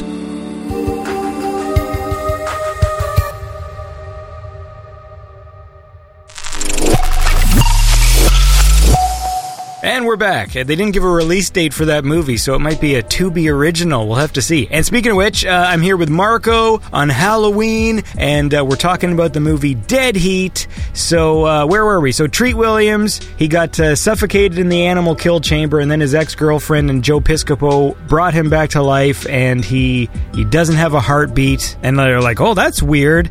And then at one point, he he turns quickly and cuts his arm on some glass, and that's when you find out that oh, like he doesn't bleed or whatever. Yeah. But the cut, I don't know if you noticed this, like he just basically turns and just kind of lightly brushes against like some like some bottles that break. Yeah. And then when it cuts to the wound on his arm, it looks like he got like slashed with like a sword. I know. It was like this like this giant cut, Yeah. but like what he did with his arm just would not warrant a wound that big Yeah, it's ridiculous. then they they go to question like there's this lady who works at the lab. She's just the fucking person who does their PR or whatever. And then uh, then you find out that Vincent Price is in the movie. Yeah, that's pretty cool. She's like, "Oh, I got a tape from uh, my he was my dad or whatever." I guess she doesn't say that till later. And then Vincent Price is there, which I will say because he's only in this. He's in two scenes. He's in this scene on VHS where he's like dying, and then uh, spoiler alert, he's like the main villain at the end, I guess. And uh, his performance is actually really good. he's better than everybody else in this movie. Like he was. Yeah. I think what I love about Vincent Price is he's just one of those guys that just he just knew like he was just a B movie actor always in these like kind of schlocky, you know, horror films in like the 60s and 70s and shit. and so he just gives it. Yeah. You know, there's some actors who I feel like they look down, like, oh, their career's in a slump and they have to act in a B movie and they're sort of bored to be there and they don't give a proper performance because it's like it's beneath them. And I think what's cool about Vincent Price, I don't think. I don't think anything was beneath that guy. No. I feel like he would just do any sort of schlocky horror film and he would like just he would still show up and act properly. I know, and he, his performance was amazing. It just fit into that movie so well. In Canada, we had this weird show called the Fant. Oh, what the fuck was it called? The Fantastic F- House of Frankenstein, Right. something like that. And it, it was like this weird show where it's like this one guy who played like multiple characters, and it was filmed on like VHS in like a TV studio, but it was like a horror, like kind of Halloween themed weekly kids show. And Vincent Price, they probably had him for like one day, and he recorded all these things where it's just him sitting in a chair reading like spooky poems for kids. But like even then, it was just like they must have paid him like ten bucks because it was like some like low budget Canadian production. but he still showed up, and he's like still reading the poems all creepy and being Vincent Price, and like he was like super old at that Such point. a legend. And Such a legend. Yes, I used to remember that as a kid, like whenever that ha- haunted fucking Frankenstein. What the fuck was that show called? Uh. Anyway, listen, is it is it your turn to play a song? I think it might be, but I just want to say real quick, sorry, just before the relationship between uh, Vincent Price and I think her name's uh, Randi James in the movie. Uh, she's the PR lady for the company. It's never really explained because at first she says it's her dad, the father, and then no, it's not. It's just somebody he took under his wing or felt sorry for or something. And then it turns out that I don't want to spoil it for, but it turns out that as long as she cooperates, she can have eternal life or so. I, I don't really understand what the fuck that's about. So eh, Yeah, that movie was not really well plotted because, like, it just it.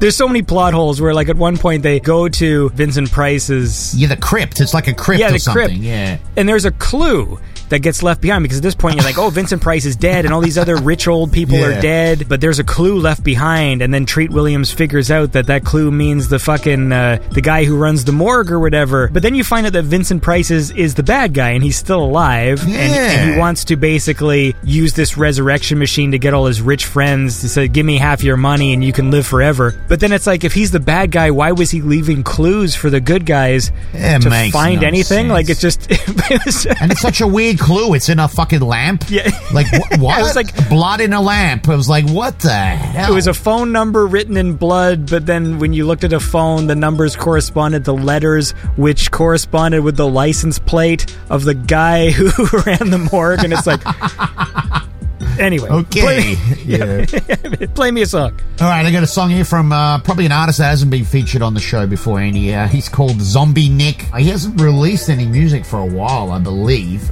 but he has got a new track called Arise just in time for the Halloween season. And it's uh, brought to you by my awesome Patreon supporters. So a very happy Halloween to Sarah Buchelman and Rachel Buchelman. Hey, we did their birthday announcements too.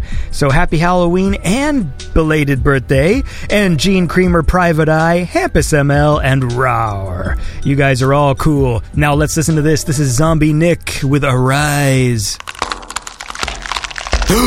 Thank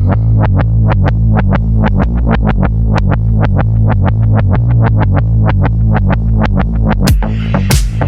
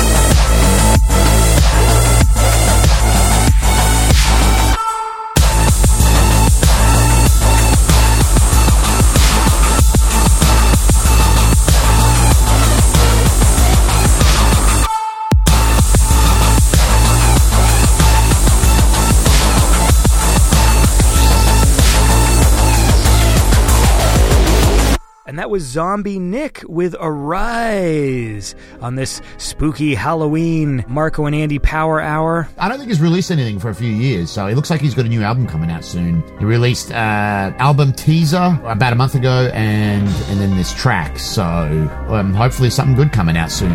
Well, listen, man, I like something good. well, we got to talk about this movie still. Though. Like, not to get ahead of ourselves, but what cracked me up as well was the names of the characters too. Like you had uh, Detective Doug Bigelow. So like straight away, I'm thinking of fucking Deuce Bigalow, even though this came out before. But I'm like, all right, well, he's the ridiculous one. And then you got fucking Roger Mortis. It's like, that one was ridiculous.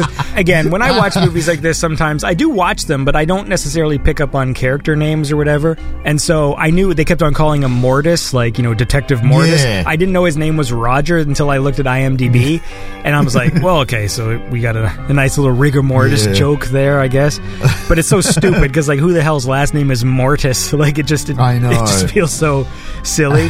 but some of the positives of this film, well, I'll, I'll start with a negative. I was going to say some of the positives. Yeah, all like, right, that's good. I think, like, the movie itself looks pretty shitty. Like, it's one of those underlit, grainy footage B movies, you know, where, like, it doesn't look great, but it did have some good practical effects. So, like, we did mention that mutant costume, and uh, it's got a lot of squibs for all the action scenes, so lots of fucking blood hits and silliness and stuff. And there's this ridiculous sequence where they go to Chinatown oh yeah, to follow a lead. And then the guy in Chinatown, it's in like a butcher shop. They're gonna ask this guy a bunch of questions, and he's like, "Yes, let me just," uh, and he's like presses this button, and then all of a sudden the ceiling starts shooting electricity, just like the resurrection machine. Yeah. And then all the dead animals come to life and start attacking them. That scene was something like, okay, like this is something out of like an Evil Dead movie, but it just feels so weird that it's in this movie. like just the tone of it, because like the costumes are really creepy. Like at one point, there's a fucking cow carcass, like without the head, like where it's just like the,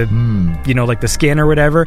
Then there's a pig. The pig carcass is freaky. And then I think at one point, like a liver or something, Is that just what that is? rolls down the ramp, was- and then it's stuck to Treat Williams' face, like because it wasn't even like an Yeah. animal; it was just like a blob that just rolled down. And I was like, why can't he get it off his face? It's like it's just a fucking liver. I didn't, didn't even make sense. Because the whole time too, like Treat Williams is starting to decay because he's a zombie, and then they find out like you only got twelve hours to live. So there's like this time limit where he's brought back to life, but he has to basically like solve the case and figure out who did this before he basically dies and like falls apart. Right, right. They give him like 12 hours to live or some shit, right? Before he fully Yeah. decomposes or some crap. Yeah, and it's so stupid because the way the movie's directed, no one acts like there's a time limit happening. Yeah. So there's like scenes where they just stop and like go and sit down and read articles in the newspaper or whatever. And it's like, you remember how you only have like fucking a few hours to live? like it just seems, you'd think you'd just be like running and going the whole time. Yeah. But th- the thing that got the biggest laugh from me was when Joe Piscopo shoots the pig, the dead pig that's like attacking him, and he shoots it, and it just goes flying across the room into the wall. That's right. That's it. From now on, I'm a vegetarian. All right. This little piggy's going to market. That's gross. There's something about the effect that was awesome. And then there was a great line where the girl they're with, she just looks at Treat Williams, you know, because he'd been shot and damaged and stuff. She's like, Oh, you're hurt. Like, Lady, I'm fucking dead. like, that line, it was awesome. Hey, you're hurt. Lady, I'm fucking dead. It's just so stupid. Well, we have to talk about that scene with the fucking. They set up this whole premise that happens, and it's just to have a gay joke. Yes, yeah. We have to talk about that. It's ridiculous. So his lips are starting to go a little wide or whatever. Yeah. So they have to stop at a fucking. I mean, he's got time for this, right? He's got 12 hours to live, but let's stop at a pharmacy and get some lipstick, Yeah. right? 'Cause that's important. So, what color did you get? Uh, mulberry wine. It's a good choice. Brings out your eyes. Go to hell. Missed the spot. Where? Right there. Don't touch it. I almost got it straight here. I love it when you get angry. Because Joe Piscopo was on like Saturday Night Live and then he left to have sort of a failed kind of movie career. And so I think this was like, you know, like we got this comedy guy in this movie. He'll like riff and like do some jokes, you know, and his riff is basically just like to do a gay voice and just talk with a lisp and just say that. Brings out your eyes. Yeah, it's just the whole reason for that scene was just for him to do like the gay voice. Yeah.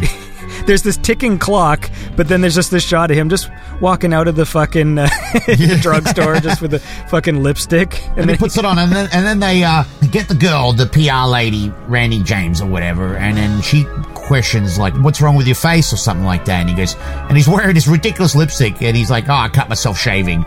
it's like, "Oh, right." And then he just wipes it off straight after anyway. So I'm like, what was the point of all that? Literally, the whole the whole reason for that entire sequence was for Joe Piscopo to talk with a lisp, and that's like the punchline. Like that's it. Like that's like the whole point of all of that. like all those setups, all those camera shots, just like, oh, this will be hilarious. The audience will love this. so stupid. Um, You want to play a song? yeah, yeah, I'll play a song. Uh, let's see. I got this cool one here from Zodiac. Zodiac is cool. This is from the album Vendetta. I think maybe you played a track from this album a few months ago, but it's cool. Because oftentimes, you know, when you play a, a song, like I'll go on Bandcamp and buy the album. Uh huh. Then sometimes it'll be in my playlist in the background and a song will come on. I'll be like, hey, this is fucking cool. And Zodiac makes some fucking cool music. Yeah, definitely. Yeah, really good stuff. So, uh, it's brought to you by my awesome Patreon supporters, very horrifying individuals on this uh, Halloween, like Albion Algorithm and Gary Heather. And of course, we will never forget the immortal Chrysalia Lane. And uh, this is Zodiac with Akiri.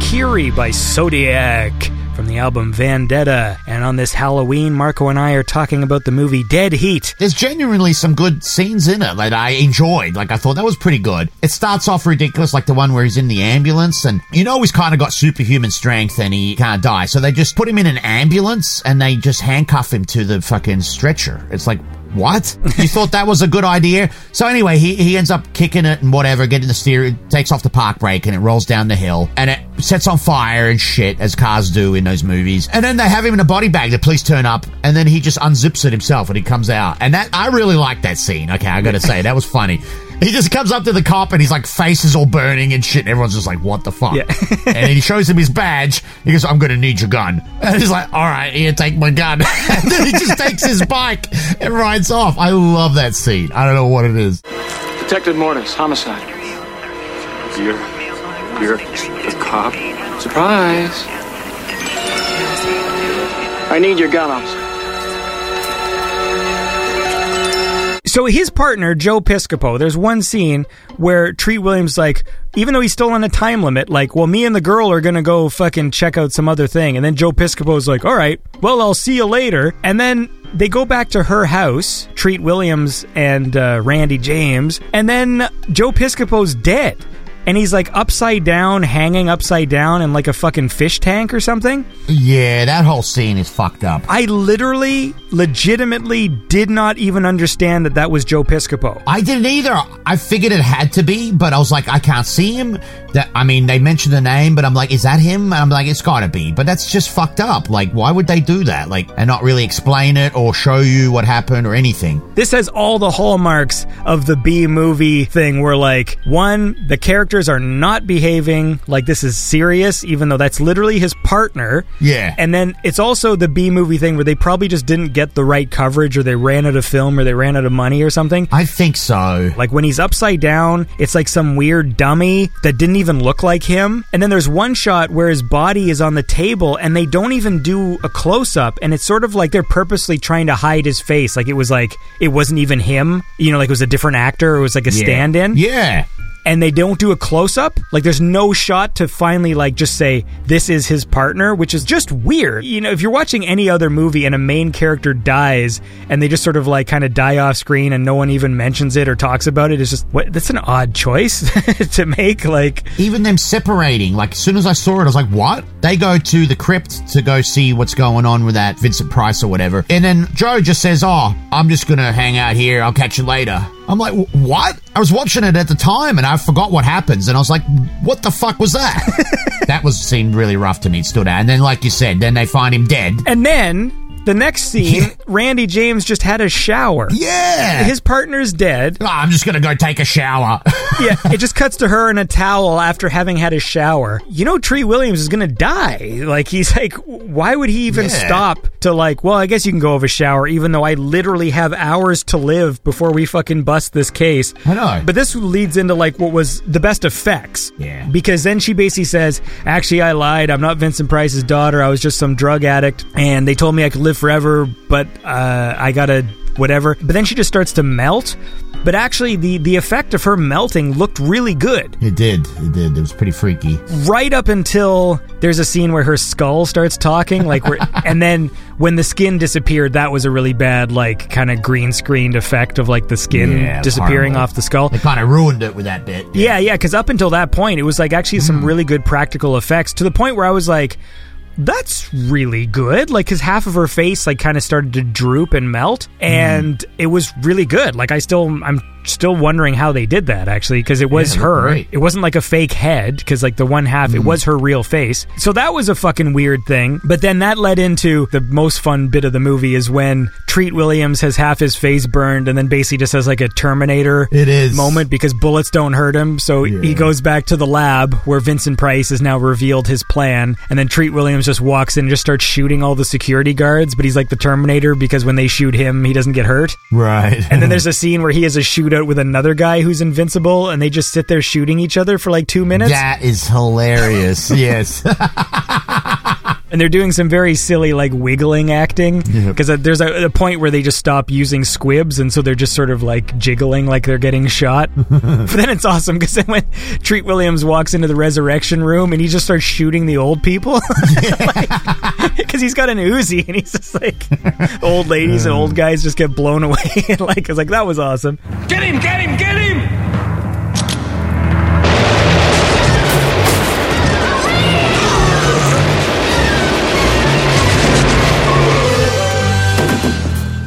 Well, wrap this up soon, but we got to listen to some more music. So I want to listen to this cool track from Droid Glow, which is awesome. A nice dark synth track. So let's do that, and then we'll keep talking about Dead Heat. This is Droid Glow with Street of Madness.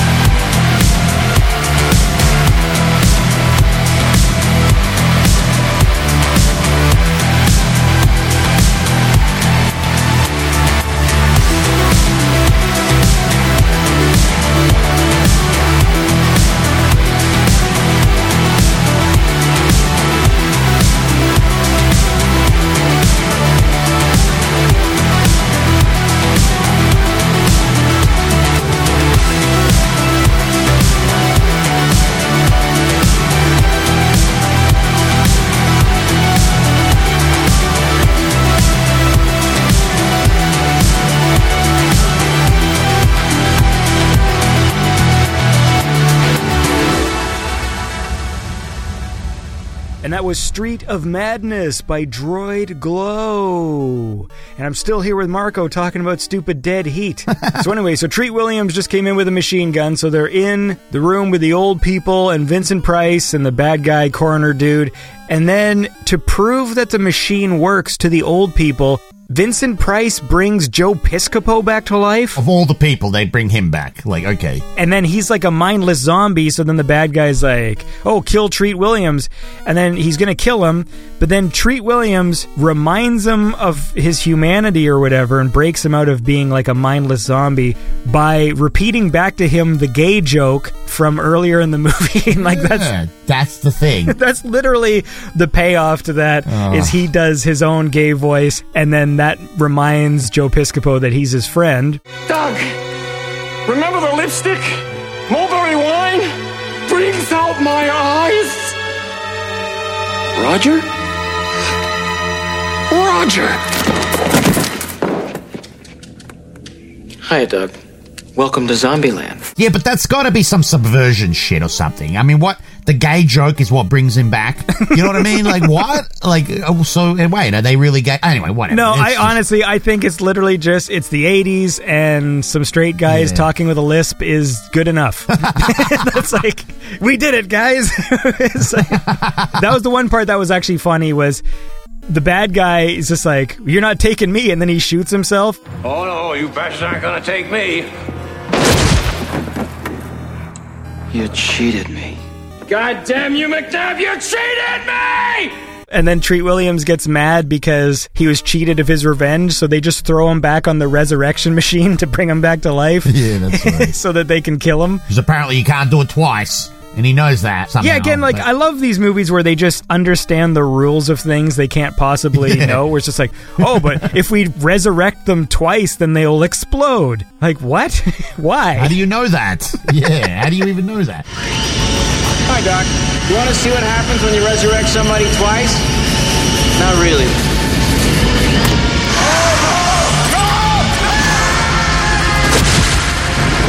Anyway, that was Dead Heat, and then they walk into heaven. Like I feel like that's how the movie ends. They walk into the light. Yeah, that's what it is, right? And then they're still talking with gay jokes and stuff. Yeah.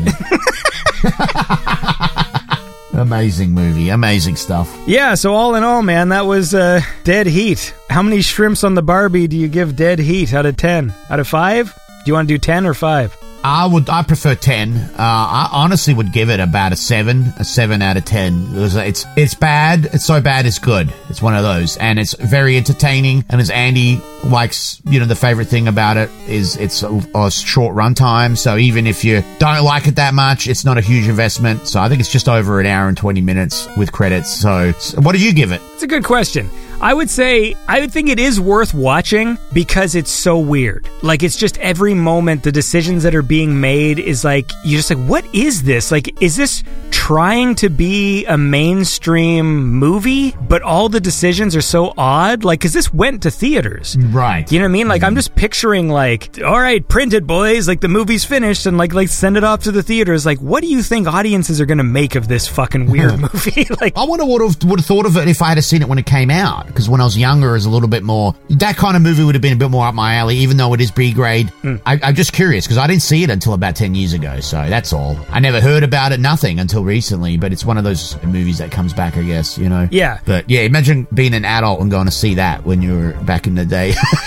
just the tone of it is so everything's like off just a little bit and it just makes it really weird. It's not as zany as like No. an Evil Dead or whatever, so the horror aspects play sort of weird. At the same time the comedy is just sort of a little off and doesn't quite match the level of weird violence and like the kind of the more gory things like when that lady melts. Yeah. That's just like weird and it's it, it looked great, but it's also like tonally it's just like what kind of weird movie is this? like it's just I know, and it just happens out of nowhere. It's like, why? Why is she melting all of a sudden? like, you don't even explain it. It's really, really weird. Like, it just comes out of nowhere. She just had a shower. Why did she bother having a shower if she's just going to fucking melt? you know? It just, none of it makes any sense. Like, that's what I was thinking. Like, she just had a shower, she's all clean, and now she's going to fucking melt. That is an, that's one of the best questions that's ever been asked. Why'd she oh. have a shower if she's just gonna melt? I mean, she, did she have no idea? It just out of nowhere, or was she not getting a treatment? Don't explain any of it. But see, this is the thing: they have the resurrection machine, and you only allowed to, you can only live for twelve hours.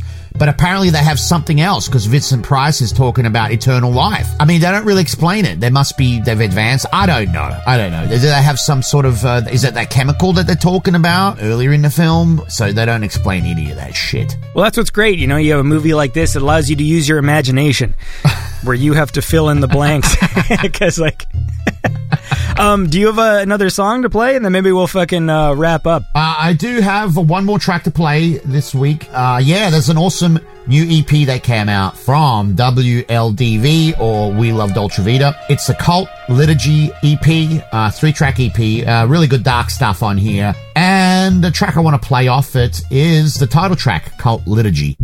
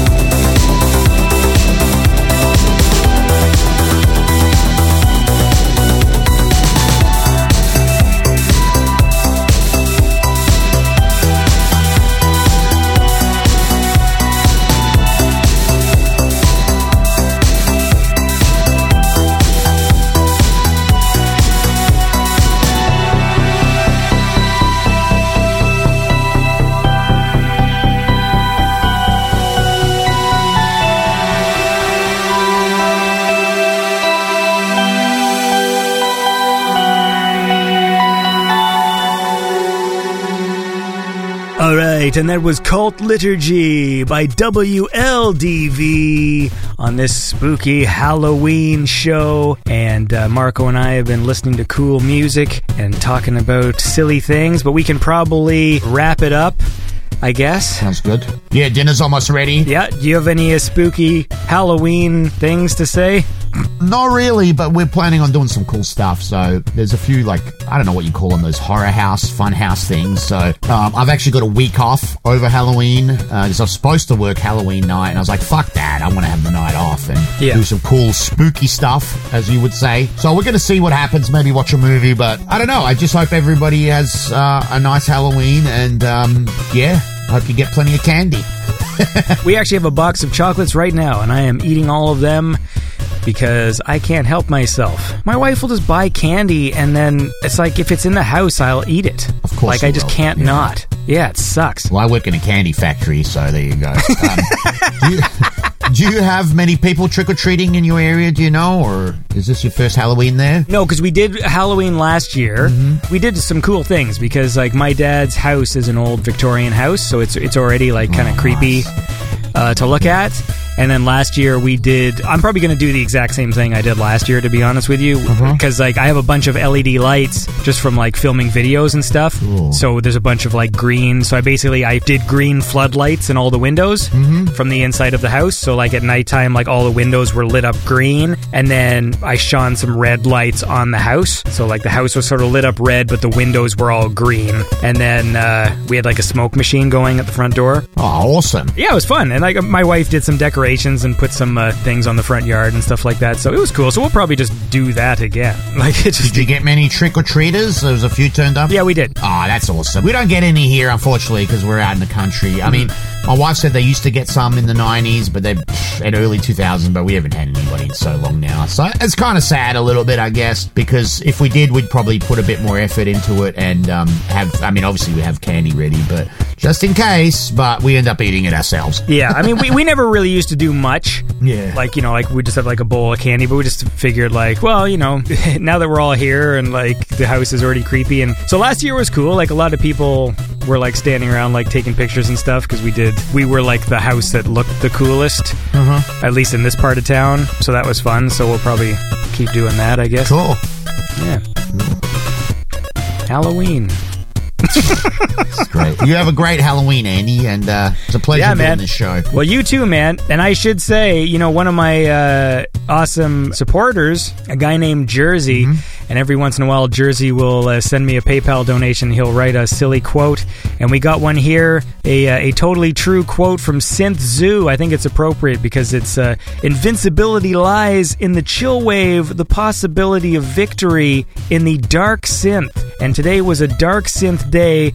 To be honest with you, now that I read that out loud, that doesn't make any sense. But the point is, Halloween is a time of, of spookiness, and I hope everyone eats lots of candy and has a good time and watches Dead Heat. Go watch Dead Heat and tell me in the comments how you felt about Dead Heat, starring Treat Williams and Joe Piscopo.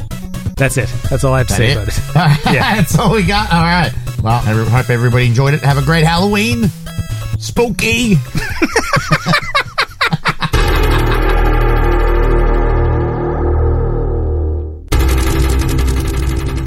Beyond Synth Radio is produced by Andy Last. Check the show notes for more information on the musicians featured on the show. Beyond Synth is made possible by listeners like you. Consider supporting Beyond Synth at patreon.com slash beyondsynth. Thanks for listening.